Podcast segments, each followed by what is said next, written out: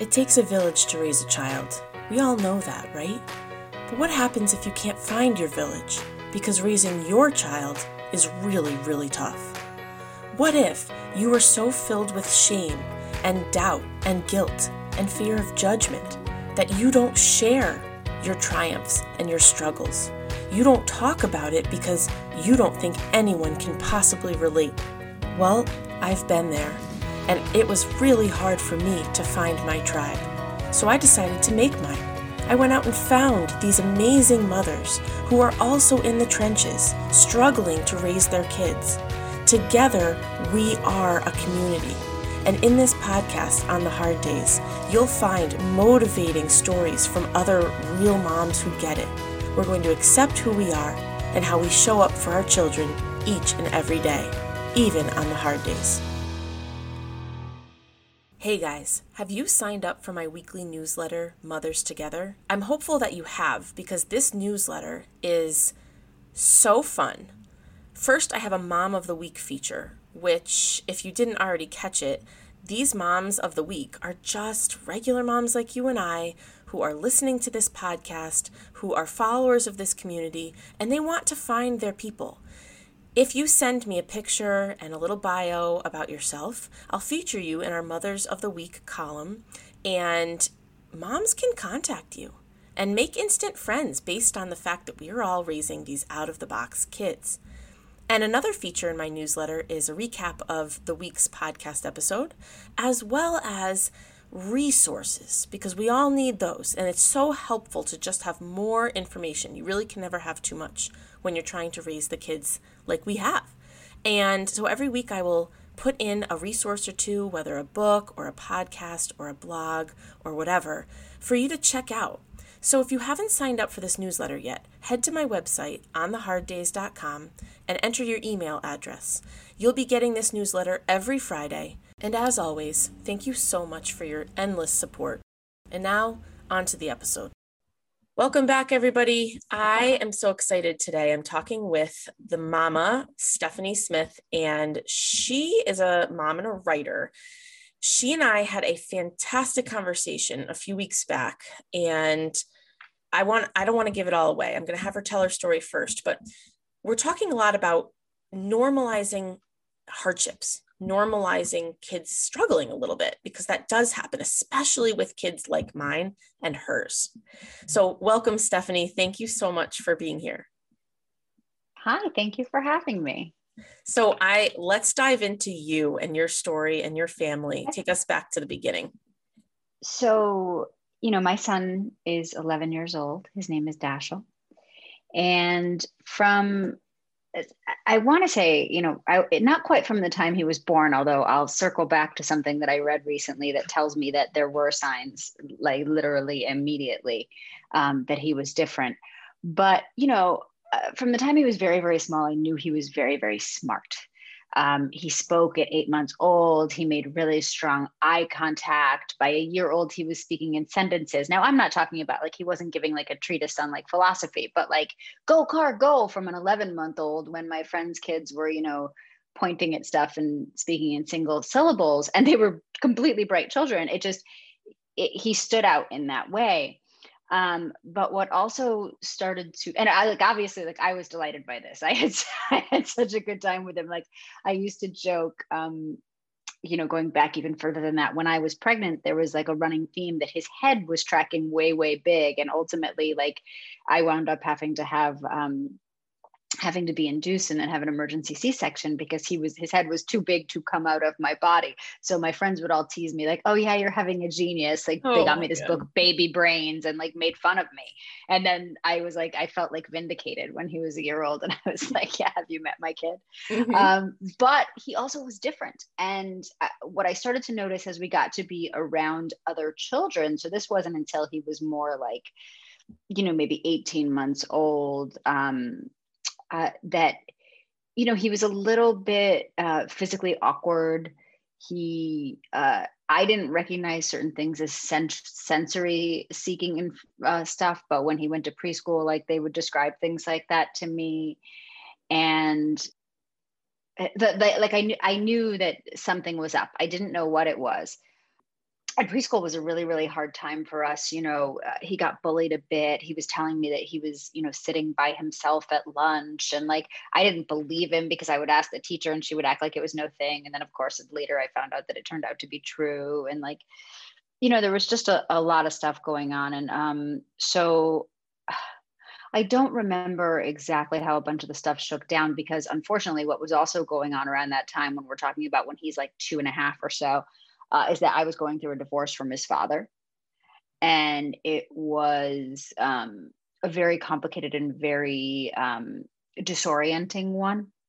Uh, in which nothing, you know, kind of was as it seemed. So, like, while dealing with those same issues with my kid, it was complicated. And it was around then that we had him tested. Um, and at that point, they weren't testing for IQ or anything like that. They were testing to see whether or not he could get an IEP um, you know, he was in a private preschool, but I was sent to like I we were a little too old for what's called regional center in Los Angeles, so I had to do it privately. Like, but anyway, they and he or actually no that's not true i had i did it through the school district but it was it was a strange whole thing because he was a little bit young and anyway um, they couldn't find anything quote unquote wrong with him they said to me that uh, if there was a designation for quote unquote quirky kid, that they would give it to him. Um, that he was obviously incredibly bright and his vocabulary, like when they tested him for a speech impediment, because he would do things that sort of seemed like he was stuttering at that age. The speech therapist said, No, no, no, your son has what I like to refer to as a Ferrari mind with a Honda mouth. He's got so much going on in his head, he can't get it out fast enough. So there's not a speech problem. It's actually just that he's very, very verbally intelligent and so i was like okay well you know that that made sense it didn't make it any easier when he would take forever to get a sentence out but you know he was a two and a half year old speaking in a crazy sentence so it was fine mm-hmm. um, but they ended up uh, because because he would only do whatever tasks he felt like doing for them and then he would try to engage them in conversations about other things they they were like, well, look, yeah, you can see like deficits in his performance versus his capability. So they gave um, him a diagnosis of OHI or other health impairment that allowed us to get an IEP, which meant that I could, um, you know, send him to an LAUSD preschool where there was some like sort of therapeutic component, and he got OT. And he's left-handed, and you know all that sort of stuff. So there were things to contend with.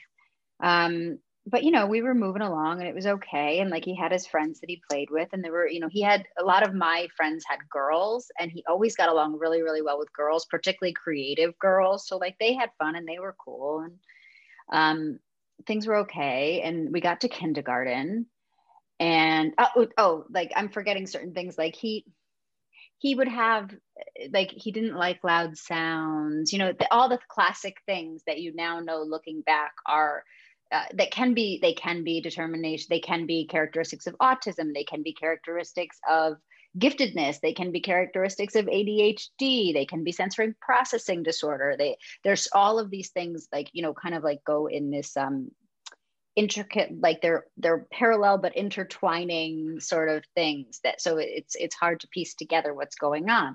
So you know again like i, I understand something is up but he's doing he's doing well he gets to kindergarten his kindergarten teacher like literally brings me in for the first conference and says so you realize that your son is a genius right? And i said oh great. Like i started crying because i felt like i felt seen. The first thing i did was call his nanny from when he was little and say this is what the kindergarten teacher just said. She was like i know. Um, but she said, um, and, he, and I remember him saying the school was lucky to have him. And at that point, Dashiell is one of the two best readers in his class. And he literally wins the elementary school science fair because at five, he figures out how to put sticks on the bottom of a bridge so a matchbox car can get across when all the other kids are like using like, you know, paper and string and all this stuff. But then he, st- he starts to have very intense reactions like like and i guess this probably started closer to four like i'm trying to get through a lot fast for you but like i mean his reactions to the, it would be like a full blown meltdown if, if and he didn't get upset often. I have to tell you something like as a baby he didn't cry at all. But like once he like and he was and he was always very cautious like I never had to worry. Like my friends with their boys would be so worried that their kid was gonna like go run and dive in a pool or like, you know, whatever. I'd be like, no, no, no, my kid won't even get his face wet. That's one I forgot. He wouldn't get his face wet. He still won't get his damn face wet. I've I've I bought him one-on-one swimming lessons for a freaking year and a half. And like he finally got to the point where he would float, but now we're having to start over again. I mean, it's like it's a whole thing. He gets so fearful about things, like everything like it, it's like everything to him and what i've come to understand is that his brain is taking in so much information all the time that that it's his senses are doing the same thing right? So anyway we're in kindergarten it's going well. We the, the, social stuff is starting to happen. Like he's getting pissed off. Like he's starting to get ostracized a little bit. The other kids don't necessarily want to play what he wants to play. He tends to prefer to play on his own.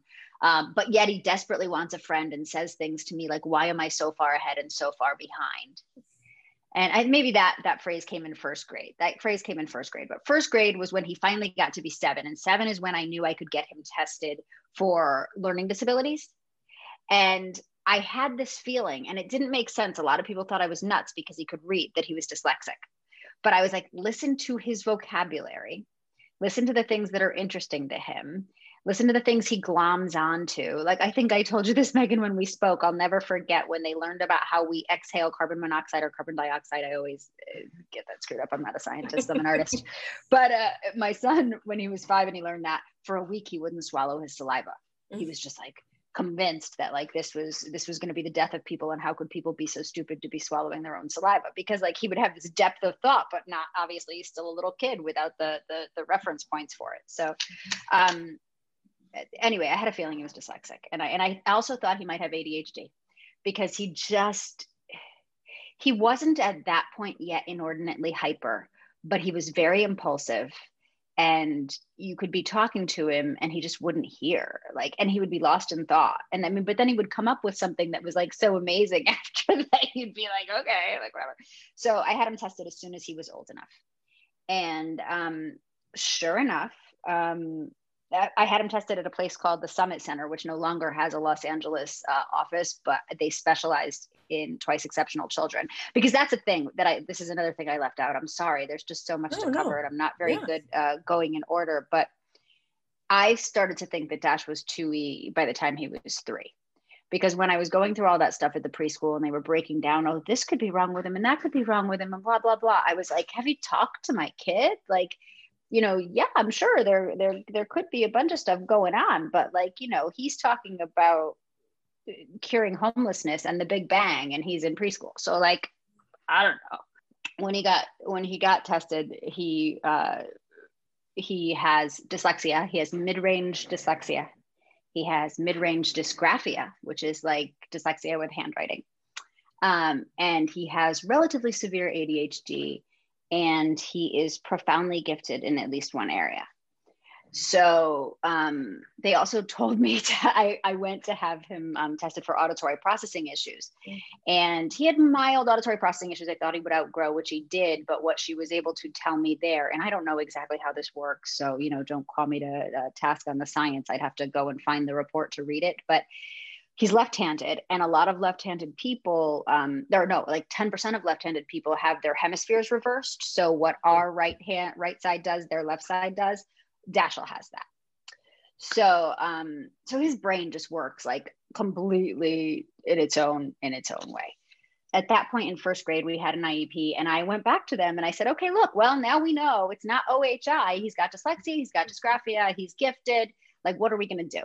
Mm-hmm. and and God love him. He was at a lovely magnet school in Los Angeles that we got into um, on a uh, on lottery, and I think it's a great school. And my friends, I have multiple friends with kids there. Like I have nothing bad to say about the school, but the woman who was running their special education department that particular year was a moron, and you can quote me she literally looked at the thing. Now, my kid had met every single goal, and his goals by his kindergarten teacher, who remember knew how bright he was and was, I mean, the best kindergarten teacher that ever walked the face of the earth. I mean, he literally, this guy, and I'm not just saying that because he said that about my kid, like he's been there forever. He's the nicest man, used to be in the military, used to like be a college professor, like did all this stuff. And then his passion was teaching kindergarten. Wow and we still have a picture of him in Dashiell's bedroom. Like I love this man.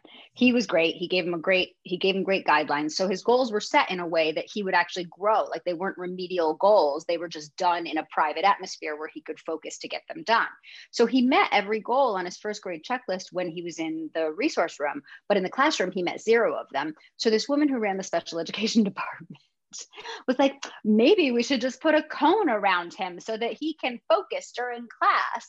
And I was like, oh, so we should ostracize him further when he's coming home saying he doesn't, the, oh, so many things I'm leaving out. Like he, um, Dashiell at that point in first grade, when he knew how different he was and was really struggling with it, and the why am I so far ahead and so far behind, would say things like, I don't deserve to live.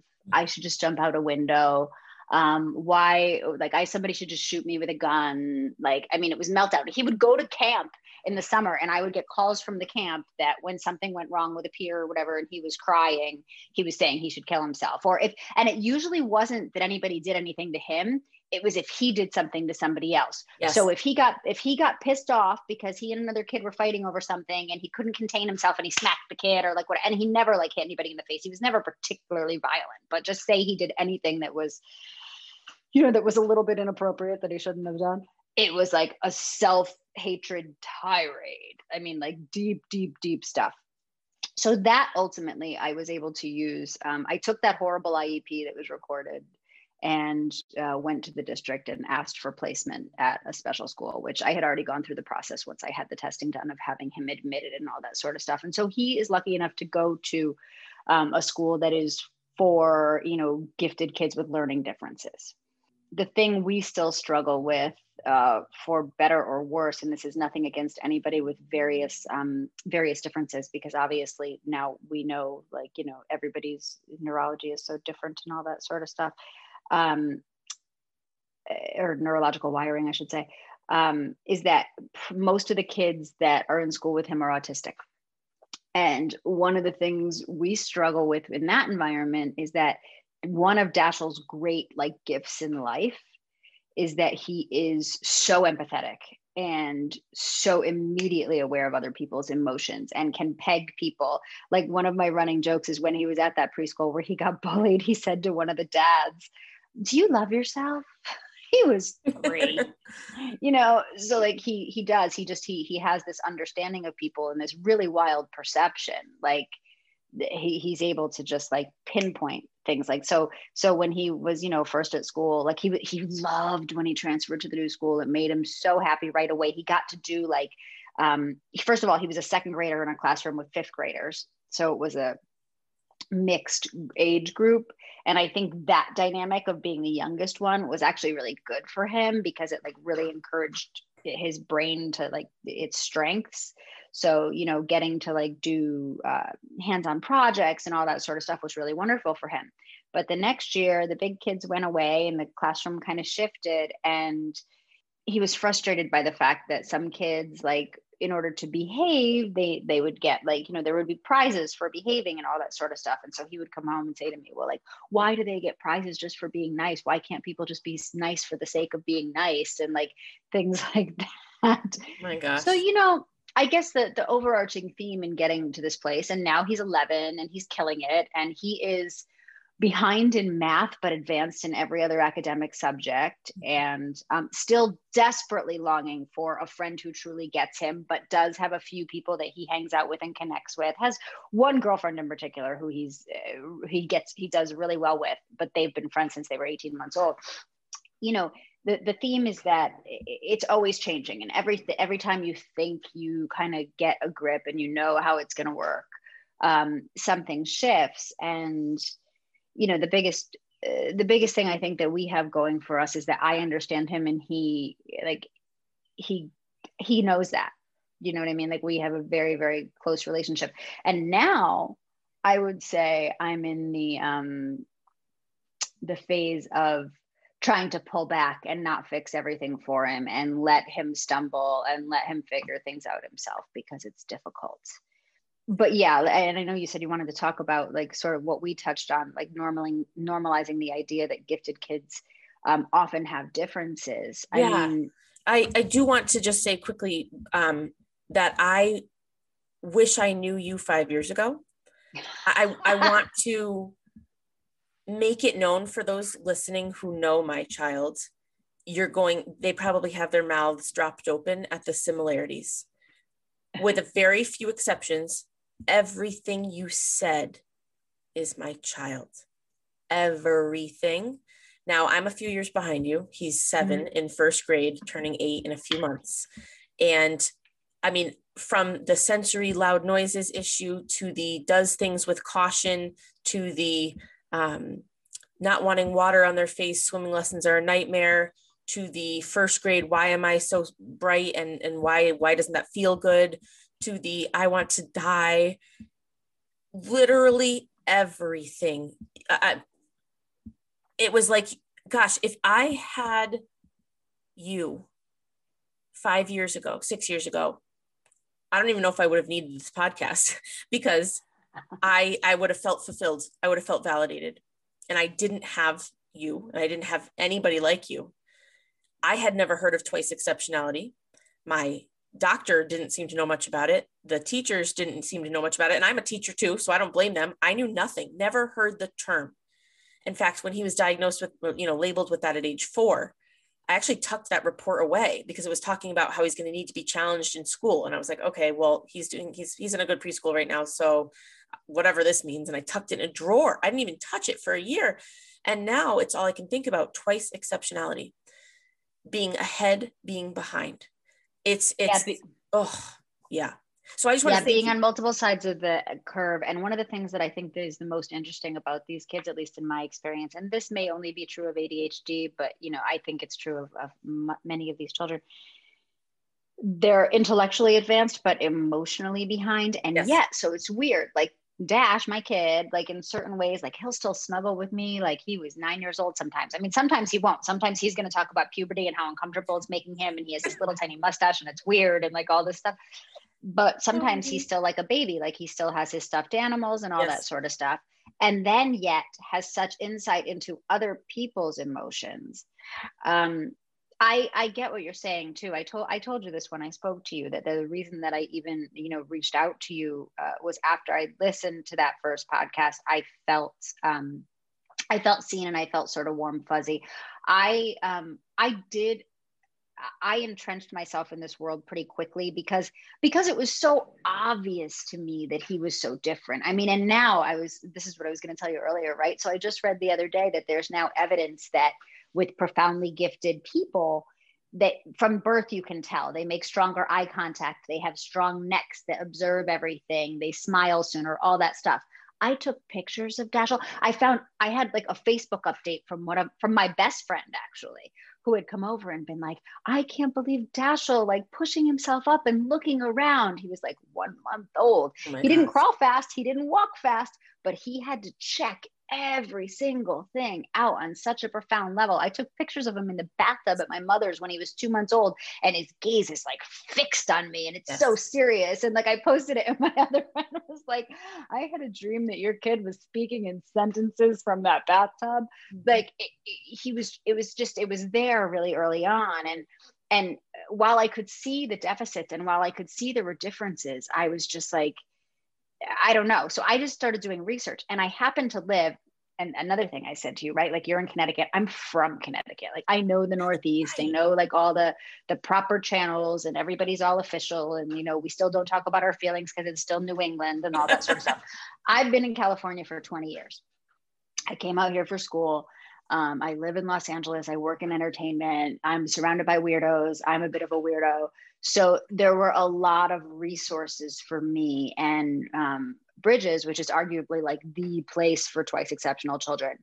I mean, I literally just bought a house like six minutes away from it like but I, but even when i was living on the other side of the hill and like my kid was little and i was going through a divorce and whatever like i just had zeroed in on it. And so i saw i watched a video with the kids that went there and i was like that's my kid. Like that you know that like this one kid who was like this class president type but who also struggled with adhd and whatever else i was like that's my child. I mean he'll get up and that's the thing too right? He's he's so charming. Like the adults love him. Like when we just went to switch campuses at the school he's at now, they were like, please don't take him away from me, the therapist and whatever else. But then at the same time, like he's so difficult. So Yes. I don't know. I, a sense of community is important. Yeah, it is. It is. And and I think you are so lucky to have those resources, have a little bit of that knowledge. I couldn't see past his terrible meltdowns at the preschool age to see anything else. So I was completely taken aback when he went to have his first um, neuro psych eval, mm-hmm. and the the psychologist came out and said, "I was expecting. I wanted to know why my kid was melting down for so long, so often, and in the aggressive, over the top way that he was." And he came out and said, "You know, your kid is gifted, right?" It's like, what? Wait, gifted? I, I, I okay, cool. But how are you going to help me stop these meltdowns? You know, I I was lost under that piece of it. But now it's like, wow, I think back, wow, he how was my kid gifted? And you know, what were the signs? He memorized the entire world map, almost the entire world map at age four. I have this cute video of him saying each state of the United States at age four. And he also was his memory was weird. I always thought that this was interesting and not, I don't know, he colored the map at home to match the colors of the map at his preschool. At school. And he nailed yeah, every single state. It. Yeah. So, you know, that was cool and all. But prior to all that, it was like, I am a terrible mother because my child is a wreck. He is miserable. He cries all the time. He screams all the time. I have no clue what I'm doing wrong. Did you ever have that time early on where you were questioning you and, and struggling with that mental piece? Yes. I mean, well, here, I mean, two things. Let me let me just say this quickly to say it. One of the other problems too, though, is that like quote unquote gifted is a dirty word, and people think you're bragging when yep. like really like it comes with all of this shit. Yep. Like it comes with so much hard stuff. Like like it's not being like I was super smart in school. It's not that. nope, it's not you know bright. I mean? Yep. It is not bright. It is not like, you know, top of the class necessarily. Yep. I mean, nope. I'm sure there are instances where that is the case, but it is so much bigger than that and so different than that. Like when I say it, like I say these other things almost to to make myself feel better and like enjoy the easy parts because it's hard. Yes. And yes, I go through um when I first reached out to you, I happen to be on the other side of it now because as I said before, everything ebbs and flows, right? But like when my son first entered puberty even, I was like, okay, how am I going to do this? Because it's he's already at 10 and 11 getting so intense in a way that i was expecting when he was like 14 and it's not it's not like sexual or hormonal in that way yet but it's very much like he is short he thinks he yes. is right he is going to tell you he is right and he's in no no no no no no no no no no and he's going to cut you off and whatever until like i have to raise my voice and then i'm like i'm screaming he's 11 i shouldn't be screaming like yeah. all that sort of stuff I will say when he was very little, I prided myself. I don't think I raised my voice at him once until he was four, but then it got ugly. then it got ugly and I felt horrible. And I was going through a divorce and no doubt I was drinking too much wine because I was alone with a preschooler who talked from the second he woke up in the morning until night and wouldn't go to sleep without me and couldn't fall asleep. Mm. And until he was nine years old, my son did not sleep through the night. And the only way he even started sleeping through the night was when he got threatened by his father, who he's actually afraid of. So now he still doesn't sleep through the night. He just doesn't come and wake me up anymore. like yeah i mean like yeah the insomnia the all the things. Magnesium really helped us. I highly recommend magnesium. He does sleep a lot better now. And he's also gotten a little older and whatever but like he'll still wake up sometimes. And he has anxiety. Oh my god the various times that i when i deal with his anxiety i don't know what to do. And there are times that i get frustrated and i'll be like come on it's not going to get you. And like then i'm like oh i'm horrible. No i still have that. I still have the blaming myself and not knowing how to navigate it and um, i went oh my god i went through the biggest phase where i literally convinced myself that because i breastfed him twice after i'd had wine that i caused all of this like I uh, and one of them like I didn't I didn't breastfeed him that night. I had gone out with my friends, pumped and dumped, and then came home and breastfed him the next day. And I convinced myself like later that like oh god, I had gone out that night with Uncle Jay and had a lot of booze, and then I came home. You know, like I had all the reasons that that that this, you know, uh, I, like yeah, I've been through all of that, and yeah. and I mean his I mean uh, the way I dealt with his intensity a lot of times though was to just like have fun with it. I remember taking pictures of him pouting in the corner of his room. He looks like he's four going on 40, like brooding. But he's so cute though. oh yeah, but no, it was so hard. It was Yeah. so hard, and the ostracization, however I say that word, pardon me, that I felt uh, with other parents was very intense, Yes. very intense, and some of them turned out to be not particularly nice people, so that made it worse. You know, things like that. Like I remember one of the moms whose kid had bullied my kid at preschool running into us at camp the next summer and say, "Oh, I heard Dashiell's doing so much better. I heard he's not hitting anymore." And I'm like, "I don't know, because your kid's not taunting him every day while he sits by himself at lunch. That could be why."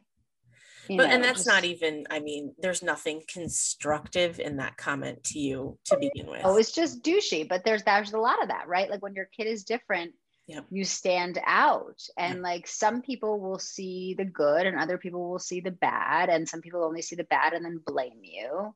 Yep. And Yep. and uh, like I I even I still get embarrassed sometimes like when I've been out now and I've gotten frustrated and like I don't know how to react to them and I get frustrated and I'm like come on Dash just blah blah blah and like then I'll watch them deal with their kid and they're like Yeah. so good and they've got it all down and they speak all the nice parenting languages and everything and I'm like oh god they say come on you know let's go ahead let's go do this thing okay. I understand that's how that makes you feel. Yes. but you know and I, like I can do that sometimes but sometimes I just can't. Like when when when everything is all over the place and I, it's just too much. No and honestly kids like ours they say they see right through that garbage anyway. And they my son feels patronized he feels like he cannot stand being talked to in that sing-songy sort of kid Oh, yeah, voice no. Don't talk to me that way yeah Yes. I mean, absolutely. He will read you like a book if you come in and, and start like, you know, you know, and that can be hard because at school, you know, counselors and, and people who don't know him and who don't get him are going to talk to him like that because he's in first grade. You need to talk to him like an adult. He he is intelligent and he wants to show you what he knows and he wants to communicate with you on a deeper level. And by bringing up your high voice and sweet you know sweet talking forget it he's done.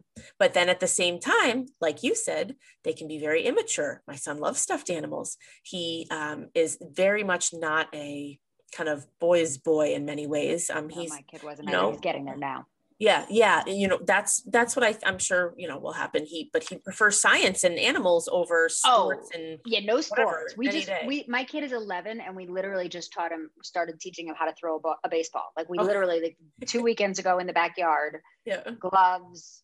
Eh, he had to get the Yeah. hat because he was afraid it was going to hit him in the head. Yeah. But then he went in the batting cage and thought it was rad. oh my god So, but like he is so not that. He's and he actually asked me to play golf, and he's teaching himself how to play chess.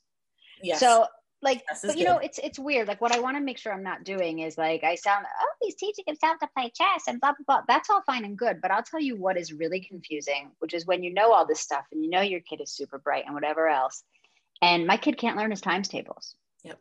My kid who can literally talk about infinity and the theory of relativity and is with his dyslexia reading a physics book. Yep. Cannot do his times tables. He cannot remember them. They can't get in his head. He's had to go back, and his tutor has gotten him an abacus. His tutor, who specializes in 2E kids, is amazing. And I have had her since he was in first grade. Um, and they are doing uh, skip counting so that he can memorize multiplication but he can talk to you about the concept of infinity and about pi and about all these high level concepts Mhm. basic things basic things. Mhm. performing thank god he's not in public school anymore like where he had to do the things that were DIBELS where you had to read on the spot. Because like like i said he can read really advanced stuff. He picks up on he understands movie structure. I'm like i have a master's degree from the number one film school in the world and like i had to do that to get to understand movie structure. My kid from the time he's four gets it but like if you asked him to read a book at grade level out loud that wouldn't happen Mhm. I think that kids like ours, same in in different ways because mine is younger than yours, but he was an extremely late potty trainer. Uh, for example, he didn't tie his shoes until very recently. Riding a bike was Oh, a yeah. nightmare. You know, all those things. we're But- going back to bike camp again this summer because we had done it and he learned how to ride a bike and then covid happened Yes, he and we it. lost it all because we're in los angeles where you couldn't leave your house Oh, right. So we were like shut-ins all last year where you weren't even going out on the street. So he's lost riding a bike. We tried to get back on the bike uh, once we were all allowed outside again two months ago, and he was completely lost again. So now I've got to do one-on-one bike camp again at 11, even though he did it at nine. Yes, yes. Same same here with um, swimming. And every summer, you know, waiting till it gets warm again. It's like okay, back to the pool, and it takes almost the whole summer to get comfortable in the water again. And still not there. Still doesn't want top of his head wet. Still uses a washcloth in the shower to cover his face so he doesn't get water. on Dashiell does that still hair. at eleven. He doesn't he doesn't do it fully the whole time anymore, but he still keeps it right there so that he can like reach over and go Good. like this. And you know what? That my son as a toddler was a nightmare about washing his hair. It was like christmas morning when he finally was able to use that strategy of putting a washcloth washcloth on his face. So i don't care if you're 45 years old and you want to still do that great because that got us through a meltdown free shower. And and for kids like ours that's that's the whole thing. It's like what are your gifts? What are your strengths? Let's tap into those. Why try to force them into hardships? Why am i going to force sports? Why am I going to force things that are not their gifts? This kind of goes for any kid, I guess. But let's go ahead and just follow the lead. You're lucky. I mean, you're you have a lot of school options. We don't have as many of those over here, and so. Well, really, I've got two. Know, Honestly, well, really, I had two, but um, well, I mean, there's others, but like I didn't think I could send them to, and and I could be wrong here because I have a, a, good girlfriend who I had lost touch with, but I'm recently back in touch with, whose daughter goes to a school for gifted kids, and she was like, Dashiell could totally go to Merman. Like there are plenty of other kids there that are like quirky and like ADHD and whatever else in different ways. Mm-hmm. But at the time, I didn't see it that way because our experience in public school was so brutal and strange and mixed that like I thought, oh my God, there's so many things to fix. And like you, when I read that neuropsych, I didn't zero in on the 99.7 percentile visual spatial thing. I thought that was pretty impressive and cool, but I zeroed in on his processing speed, which was yep. like the second percentile yep. and like all that sort of stuff and like the dyslexia and the like I saw all the flaws and thought, oh my God, how am I going to help this kid achieve his potential? Because there's obviously so much potential. And then the other thing I didn't want to do is I I think for me I had a need to succeed that was born out of trying to prove myself worthy because I didn't feel good enough. And fortunately it all worked out, but it was real hard for a long time and it's still something I carry and I have this thing where I nothing I do is ever good enough in my own mind and I don't want to give that to my kid. I don't want him to think he needs to uh, be on a global stage or change the world or whatever else to be successful. I just want him to feel good about himself and like he's using the things he's good at. Right. So, like, yeah i don't i don't want him to feel like it, it has to be some grand thing so when you're always you know telling a kid how smart they are or whatever like I, I try to like it was important to give him that because he felt so stupid and yet he knew it he knew but at the same time without making him think a he's superior which i don't think he thinks because he's got enough hard stuff that he gets that it's different but also that that that means it has to translate to something beyond just being happy. Mm-hmm. yes and uh, we've had the same conversation. It was like there was he was so miserable that i was like you know what, it's fine. It's time to tell him about his amazing brain. But then it was like now he talks about how gifted he is, you know, and it's he has a twin sister, which makes it a little tough for her too. Oh, jeez. And so you've got Sheldon. Uh, yeah. Sheldon. Yeah, yeah, yeah. Oh, that they um, yes, that that is a great show. So he, it was like, how do I? He wasn't feeling good about himself. You want to raise your kid up. You want to lift them up, but it comes at a cost. And two E kids are just so complicated. And and public schools and i teach in one so i'm going to be the first to say don't know anything about that. In fact i had to go to my colleagues and say guys here's what twice exceptionality is. Start paying attention in your class and looking out for it. We didn't receive, receive training on that. Um, you know it's it's not our fault but at the same time it now feels like my job my new job to be an advocate for my br- child. Bring awareness to it. It is absolutely. And and when you said, and this is where this comes together, there's that stereotype of being gifted and bragging, and they can do this, they can do that. Yeah, but they're also struggling. And you said um, normalize that, normalize the connection, and and having those two things go together, being very intelligent and having challenges, hardships, and sensitivities, and have that go together. So speak about that a little bit because I loved that line Well, I just think it's about raising awareness, right? Like, I think, you know, look, culturally, we've become more aware of autism specifically because there's been like shows about it and stuff like that, right? And characters that we recognize that have those sorts of things. Um, even in like, and, and that's what I, you know, what I do like is for a living is write. So like I try to bring that to my writing, right? And I, I think about my child when I write and I think about all that sort of stuff. And um, but I think just even as parents and as educators and uh, you know in any in parenting circles, like being open about it and and not being ashamed to you know say this or that is going on or this comes together or no this is actually different than that. And i don't know. I mean i don't know exactly what we do but i think that it's i think it's important. You know my husband is um is neuroatypical as well. And I think eh, he always jokes that we never, if we had met younger, that we, is my second husband, obviously, um, that we never would have clicked because I wouldn't have been able to deal with his quirks before I had a son that is like that. And I think that's absolutely true.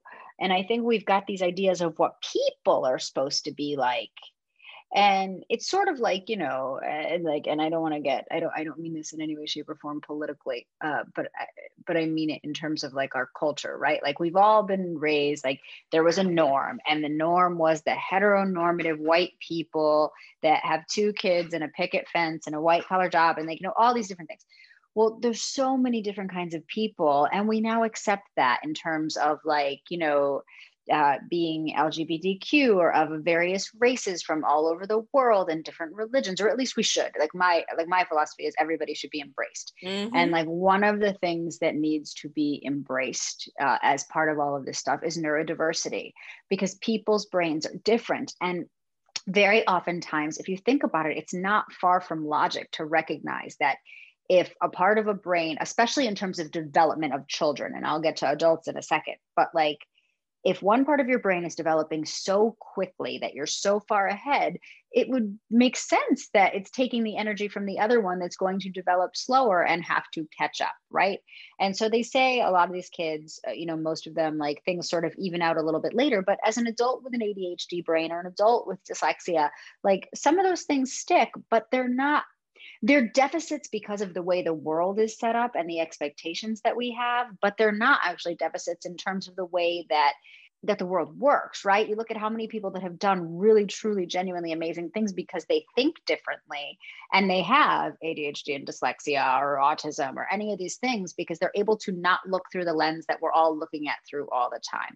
So i think if we could be more accepting of that and instead of uh, look, having a child like this gives you compassion, right? Like I look back having now raised my son to 11 but it started from the time he was 3 or 4 and i look back at people that i grew up with in the 80s and 90s in the northeast some of whom were so obviously bright but would get like bounced into the lower level classes or were constantly in the principal's office or whatever else.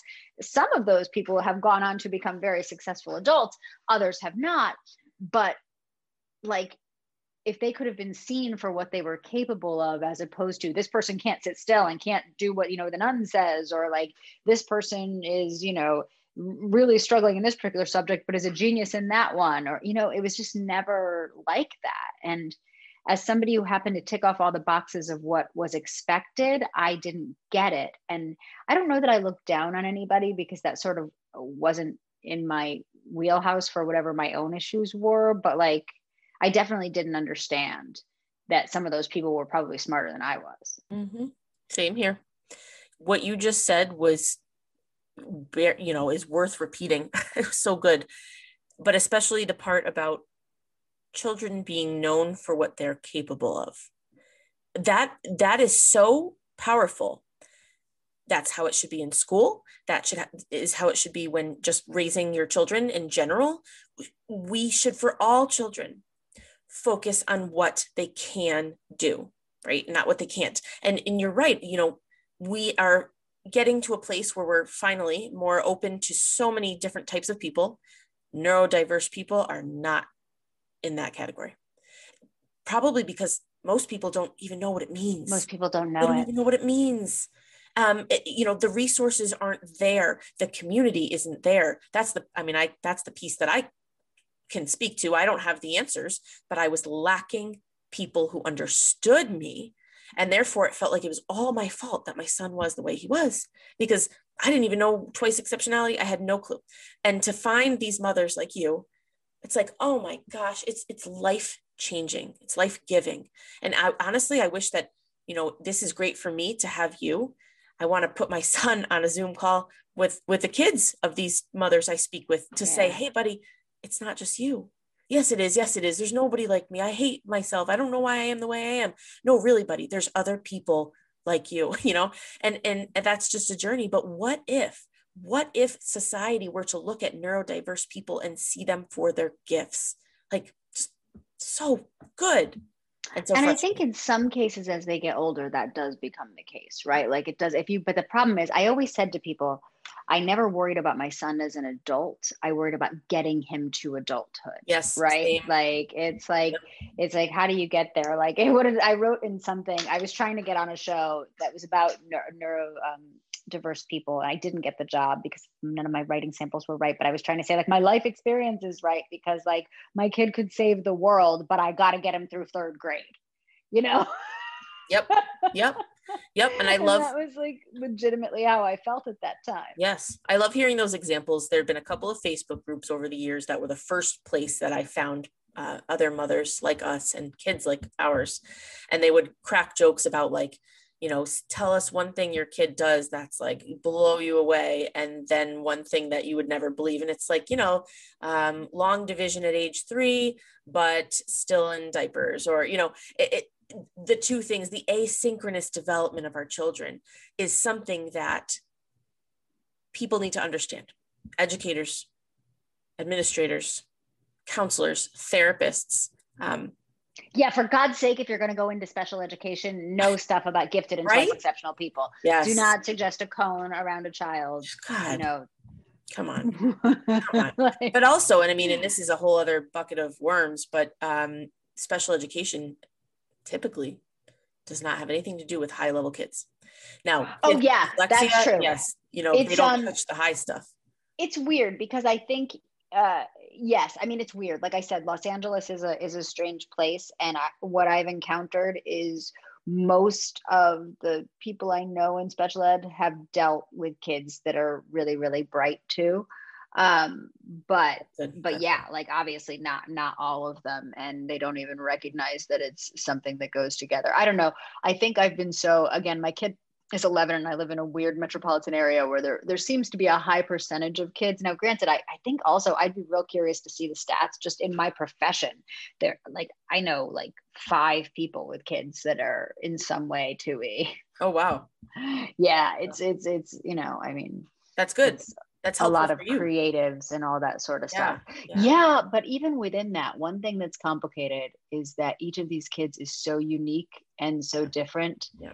that you know you may think they click for a minute and then they don't because they both want their way mm-hmm. and like you know all that sort of stuff my son is inordinately good at compromise and at um and at sort of seeing other people clearly and going okay well he can't he his emotions he doesn't have a handle on his emotions enough that it, it can't be his way so i'll do it his way you know but after a while like it's grating on him and then he doesn't want to hang out anymore he's like ah i mean look he's just it's always going to be his way so forget it mm-hmm. you know kind of thing mm-hmm. um, i'm still I'm desperate for him to find to find a good friend. But as I said to him, I don't think, you know, I had a lot of friends as a kid, but I don't think I had someone I really like clicked with on a real truly meaningful level probably until college. So, mm-hmm. you know, it just maybe longer for them. And so what where you stand now, you get your child oh, that really resonated with me as well like my son knows that i get him and that i'm one of the very few who does. And and and you know what? I should get him. He's my child. And if nobody else is going to understand him then i have got to advocate for him. Yeah. where are you now? Do you feel are you kind of in a, a daily place of strength? Like this is my kid and i'm gonna advocate for him and i'm ready to you know kind of fight? Or are you still in the um, sometimes feeling down about like I don't know what I'm doing or somewhere in the middle? It's, it alternates, right? I'll tell you what, I don't worry about him school wise anymore because he could go all the way through 12th grade at the school he's at And like I said, we've been very fortunate. You know, he was the youngest kid they ever took. They were just trying to develop their program. I wanted to pull him because for a while, like sometimes new 2E schools become dumping grounds for smart kids with behavioral problems. And that happened in his second year. So, like, I transferred his campus, but the headmaster was like, you can go between any campus you want. Like, we want you here, all that. So, I have been so fortunate in that regard. And then, meanwhile, down the street, I have literally like the creme de la creme of twice exceptional schools. So, if I can figure out how to come up with $45,000 a year, he can go there. you know, assuming he gets in. Oh but gosh. um, but either way, I feel like I'm spoiled in that department, and I think that I am. You know, I've avoided a choice that I made was anytime standardized tests came up, I opted him out. Yep. Because I didn't see the point of putting him through something that he was probably going to tank even though it had no reality like right? Like because he when they would test him even when he'd go through like the iep testing they would joke they would tell me about it.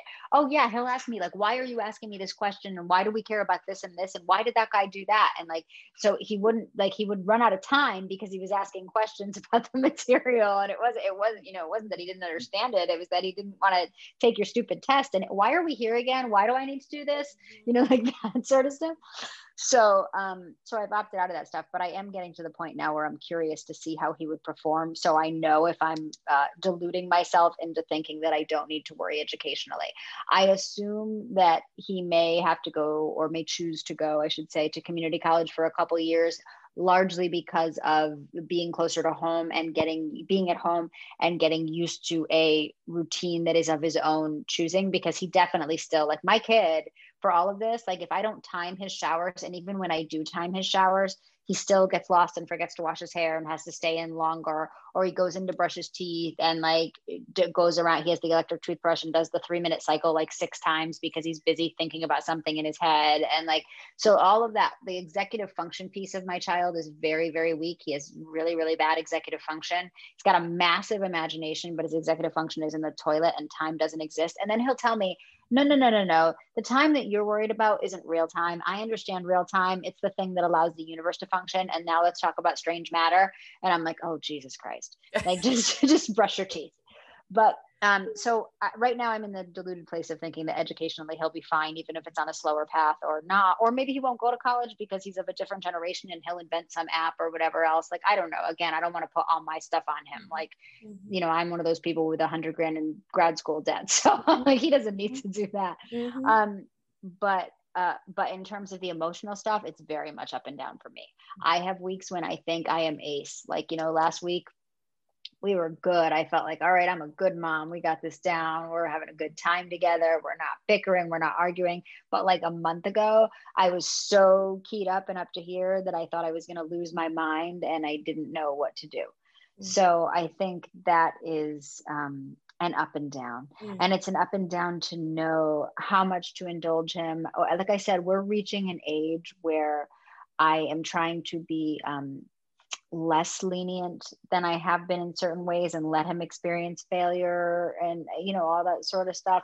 But I just felt like he went through so many hard things for a while that it was hard not to coddle him a little bit. And like sometimes it didn't even feel like coddling. It just felt like he needed things that were for that might have been more ostensibly appropriate to children that were younger than him because he just needed that. And it's it's what you said. It's like it's knowing what your particular child needs at a given time, you know? Yes. Um, yes. And and honestly, what you just said, where where's the book that says when raising a child, they should not have stuffed animals at 12 or they should not, you know, you're giving your child what he needs. It doesn't matter his age, you know? I, I don't know why we as a society are still doing that. There's the box we're shoving the kids in it. You got to fit in that box. You don't fit in that box, there's something oh, wrong with you.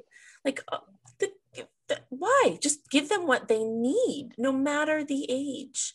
I don't know. That yeah. Well, it's hard, right? Because like everything has been so prescriptive and so I mean like just think about the, you know, the the the baggage that was put on women for years that we still carry and all, all that sort of stuff. It's just this is the way things done and things are done according to this particular type of functions this way. So, you know, it's a long way from that. And so it does make it harder. You're right. As a parent, it's much harder to parent a kid like this. Listen, when I went through um, my divorce and started dating again, like key number one, you know, somebody had to understand my child And I'll never forget, like I had this day that my son, who at the time was in kinder, it took me from what he was calling the big banger all the way through a collective consciousness in the sky where he was going to oh, be in a Johnny Rockets with Martin Luther King and Albert Einstein.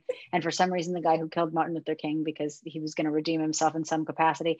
And they were going to figure out how to communicate with the world, with the with the regular plane of people through a machine through the weather and anyway, it was wild. It was like there was the big banger, and then there were the Egyptian people and the dinosaurs and the and the mommy. You know, it's not done yet. We're going to get to a place where I can be at the Johnny Rockets in the sky. And I go and tell my then boyfriend this, and he looks at me and goes, "Well, thank God you're going to send him to special school because all the kids would think he's a freak." we broke up the next week. Um, uh, yeah, God, why? How? But you know like there are going to be people like that out there and like so people that you know people that understand children like this you know it's weird though because i don't know. I mean like for whatever any of this is worth like i tutored when i came out of graduate school. I worked at a sylvan learning center.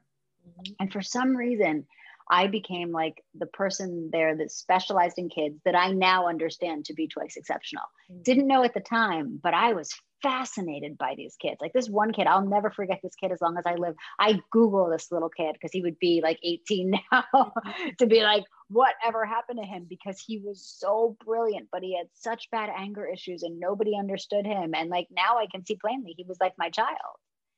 And the you know the mid 2000s system didn't understand that. And yes Yes. And plus they're looking at behavior. They're looking at the the output, you know, what we're getting from the child without taking the time to dive to figure out why. Why. Yep.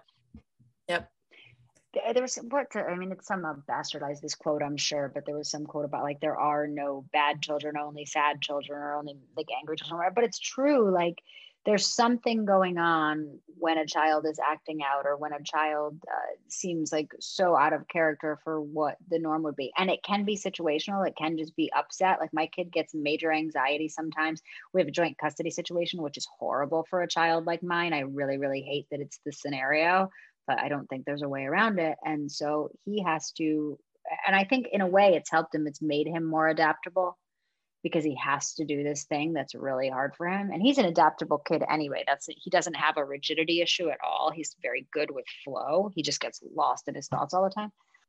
When he's stressed out, sometimes it'll be when he comes back from his dad's, and I'll have to be like, okay, wait, he's adjusting to an entirely new house mm-hmm. and to a different set of rules and all that sort of stuff. So I got to give him a little like I can't just automatically go to DEFCON 9 because he's snippy with me. I have to like be like, hey, Dash, listen, you're home and if you need to take a few minutes and like adjust and whatever cool but you can't take it out on me so. Yeah and that's that's a struggle that we're at right now but it might be the age as well. I think that you listening to you talk you sound so um what's the word? You're just sitting in the knowledge of the truth of your child and i like hearing that because i think there's a lot of mothers who are listening and myself included when my son was younger where there was so much doubt and guilt and judgment not only from other people but also judgment from themselves. And i you just sound like you've definitely come out on that other side. I'm sure there are moments but you get your kid you yeah. know him in and out and you're there to support him as he grows. And i mean that's really what we all want to do. And you you trust in that it seems like. Yeah. i mean here's the thing. I i always i didn't i didn't ever plan on having children I always joke that I'm the only agnostic who got pregnant and thought it was a sign from God. But it's true. I got pregnant with him and I knew I was going to have him. I was engaged to his father. We were actually about to break up. Ended up, I took it as a sign. We were supposed to go through with this thing. I was going to do it. We still ended up divorced. But like, I feel like, and especially for somebody who, like I said, is not any kind of specific believer, that he was meant to be my kid like some people like really click with their kids some people don't whatever else. Like i am in awe of my child. I don't always know how to deal with him. I find him really frustrating sometimes but i'm mostly amazed by him and and and and endeared to him. Like i get such a kick out of him and he's uh, you know for all of the things that he struggles with and whatever like god i want him to have a friend more than anything. That's really what i want is for him to have other connection. Covid has been really hard on these kids but um and and add that to everything else that he already didn't have a big friend group to choose from and all that sort of stuff you know it's complicated but um but I think, yeah, I think I just, I just embrace him as he is. But part of that is also because like I, of my own personal journey, right? Like I broke the mold, I moved away from home, I'm an artist, like all that sort of stuff. So I was prone to kind of accept the weirdness. mm-hmm. Mm-hmm. I just love what you just said, accepting him for who he is and, and how, you know, he's super frustrating sometimes, but it, yep, super frustrating, but look at all the good, right? And it's like focus, yeah. that's a mindset shift right there.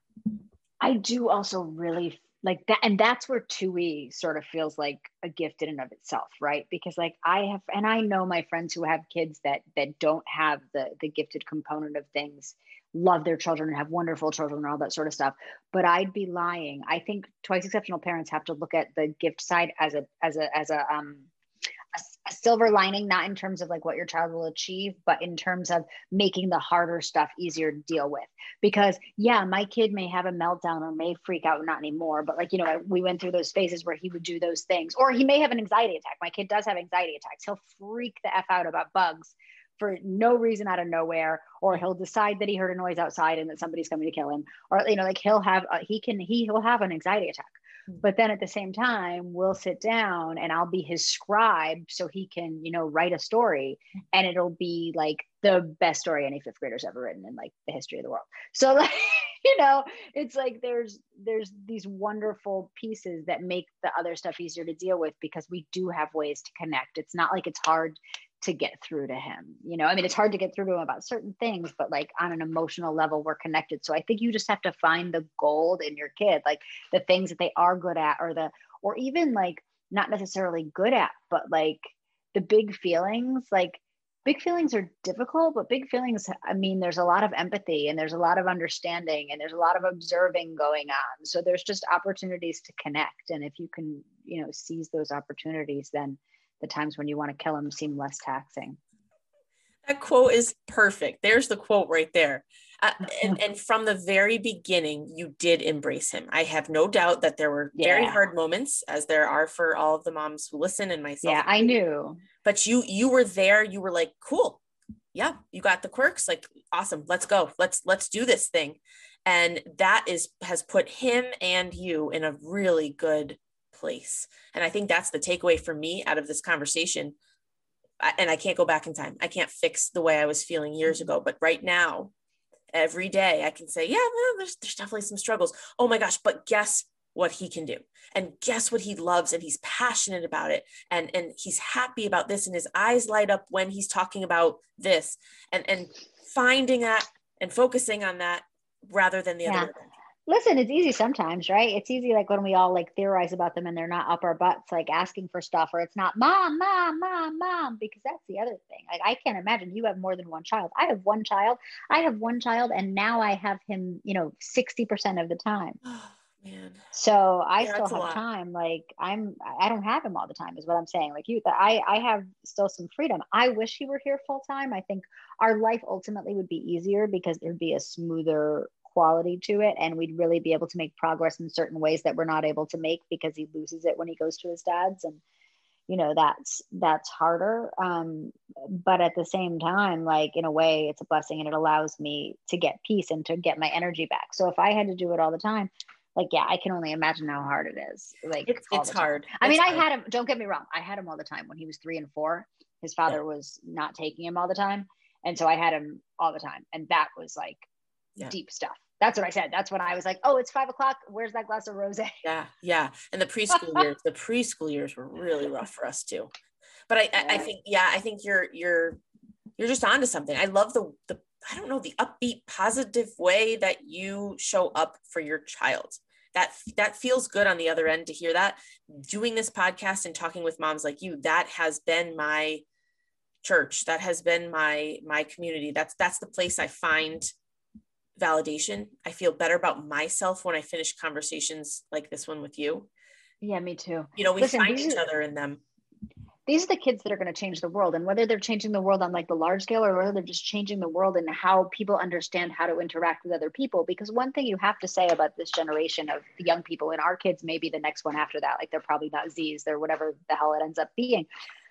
They're so accepting they're you know like they're you know they they kind of just like take their friends at face value like you know all that sort of stuff. Like my kid has a friend who's trans and he accepted her before she was referring to herself as a her and mm-hmm. like, you know all that and just thought thought nothing of it and I think that if they can be the kids that help people accept neurodiversity and like, hey, my brain works different and I really got to do this, or I need to keep this thing in my mouth and chew on it, or I'm not going to be able to focus. Or, you know, like people start to accept that there there isn't, you don't have to fit into this like, and this is the wrong way to put it, but I just think of it because I went to Catholic school, you know, that sort of like Mm-hmm. Uh, you know, buy the books, that follow the hammer, the ruler's going to come down on your knuckles kind of mentality then you know then then that's changing the world for a positive too and so are you by talking about this by bringing it to um, the attention of other mothers who might be like oh that's what this is oh oh i feel no? like i have a for moms in los angeles anytime like i see like i was on one of the chats i think i told you about there's another group in connecticut like that i saw that i did one of their like i listened to one of their things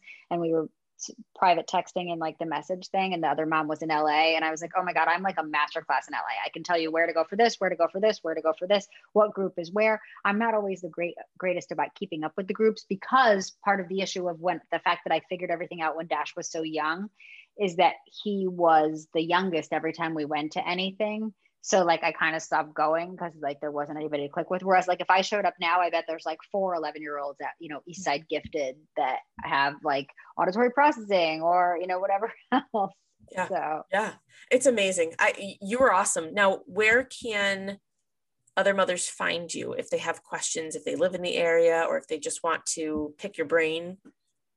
Oh, let's see. Um, I mean, I'm on all the social medias. I'm on Twitter. At Twitter, I'm Belle Epoque, B E L L E E P O Q U E.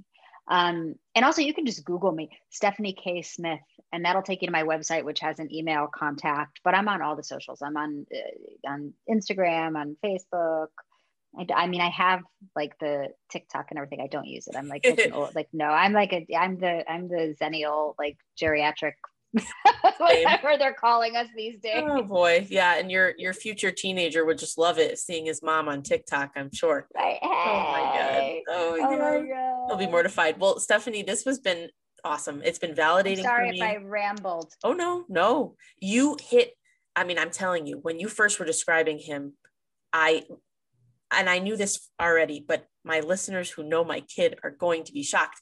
It's they're twins. They are twins it's like, oh God, that feels so good. I've been waiting to hear this for so many years. And it'll be okay. They're gonna yeah, make it, okay. you know? Yeah. And and and things get better and things get smoother. And like, I mean, yeah, I'm like I said, I'm just starting puberty and I'm terrified about it. Okay. Fortunately, we have a good enough relationship that like he talks to me about it. So yeah. that feels really good. That was like a big deal uh, for me.